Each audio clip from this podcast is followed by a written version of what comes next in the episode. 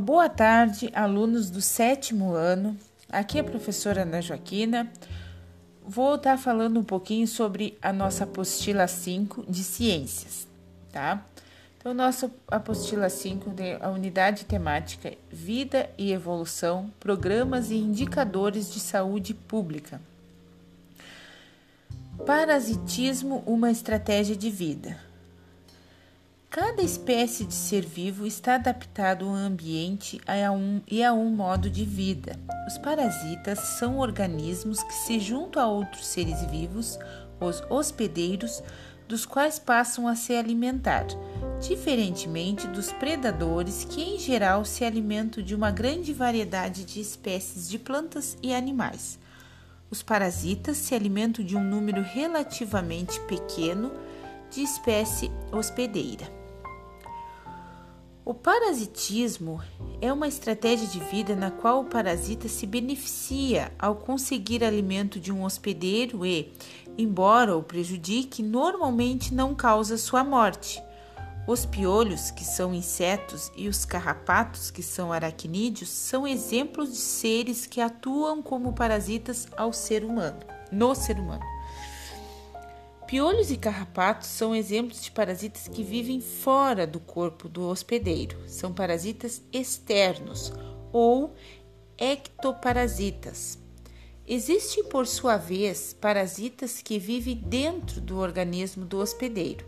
São chamados parasitas internos ou endoparasitas. As doenças causadas por parasitas são chamadas parasitoses. As parasitoses causadas por vermes são chamadas de verminose.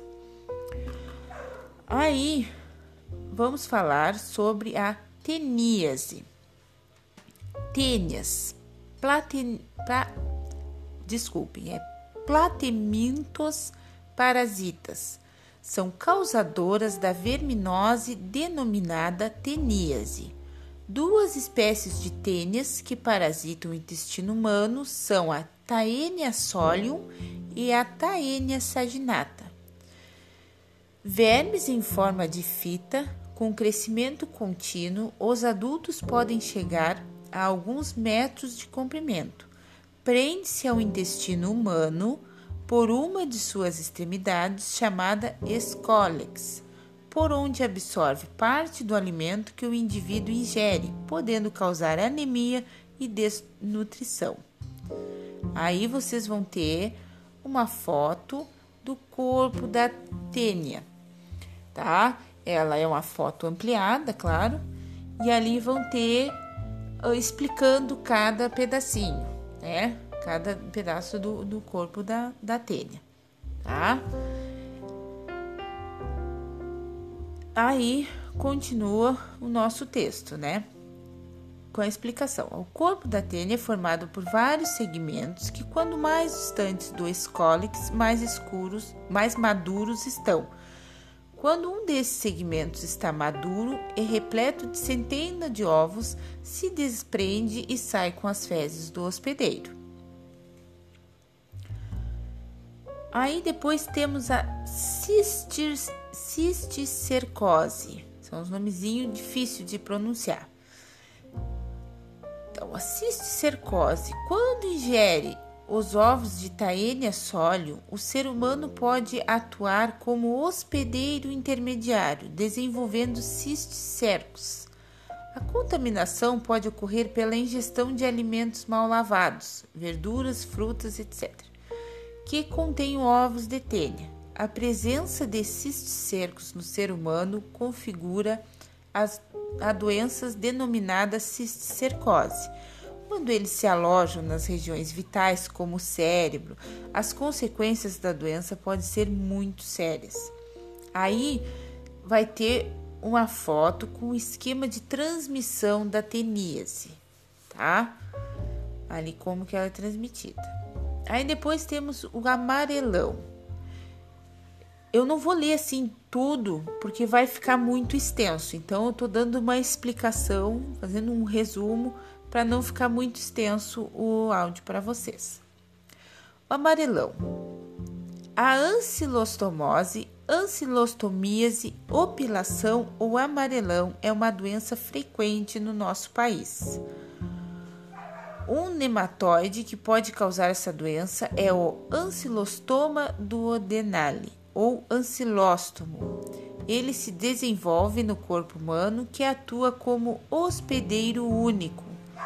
Seus ovos são eliminados com as fezes do doente e no solo úmido dão origem a larvas em um ou dois dias. Após saírem dos ovos, eles se, se alimentam de materiais encontrados no solo e após três ou quatro dias já conseguem penetrar na pele humana infectando outra pessoa.